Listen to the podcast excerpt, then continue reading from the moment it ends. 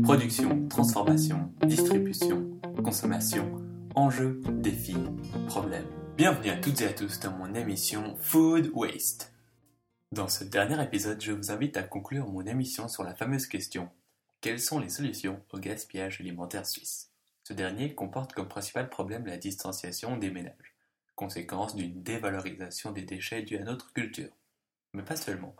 Notons que 30% de l'empreinte écologique suisse vient des déchets alimentaires, et l'enjeu est de taille au niveau mondial.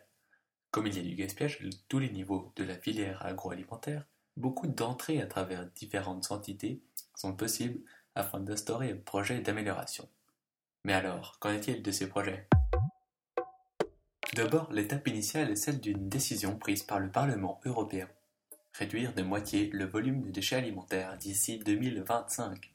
Après cela, la Confédération suisse a créé un groupe de projets en 2012, avec l'Office fédéral de l'agriculture, l'Office fédéral de l'environnement et l'Office fédéral de la sécurité alimentaire et vétérinaire, dans le but d'approfondir les connaissances en la matière, sensibiliser le public et définir les champs d'action concrets.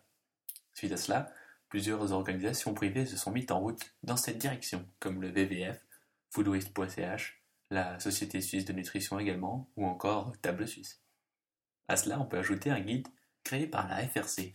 Ce dernier donne plusieurs manières de gérer ses déchets pour le ménage, comment euh, faire ses courses, etc. Vraiment très intéressant, je vous le conseille. Toujours dans cette direction, tourné vers le ménage, un projet intitulé Cloud Kitchen a été créé et a abouti à la création d'une application permettant de racheter des invendus à prix baissé. Il y a également quatre étudiantes qui ont créé le projet Bern East Bern, à Berne bien évidemment. Bern mange Bern. Ceci a permis de mettre en avant une nouvelle idée que sont les frigos collectifs. Il y en a désormais trois à Berne. Ce sont donc toutes des solutions ici qui passent par le côté pratique du consommateur. D'autre part, un postulat a récemment été déposé par Isabelle Chevalet du parti politique des Verts qui propose de mettre en vigueur une loi, comme celle introduite en France, qui consiste à obliger les distributeurs à revaloriser leurs déchets alimentaires. C'est donc une solution par le biais législatif qui est proposée ici. Mais on a vu que c'était délicat. Une autre manière d'aborder le sujet est celle abordée par l'association suisse United Against Waste.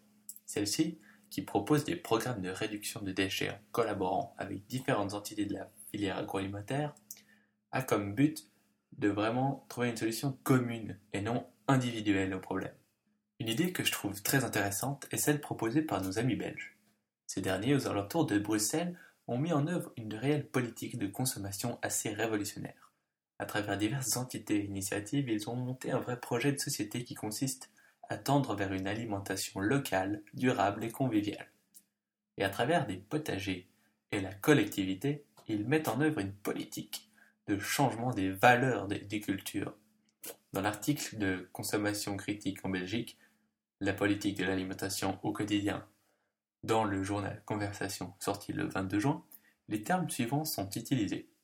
Passer de la productivité à la convivialité, c'est substituer à une valeur technique une valeur éthique.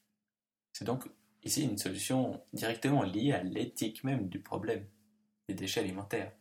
Et je pense que ce genre de politique est nécessaire pour changer toutes les habitudes et valeurs d'une société moderne dans laquelle nous vivons aujourd'hui en Suisse et qui induit beaucoup de gaspillage alimentaire.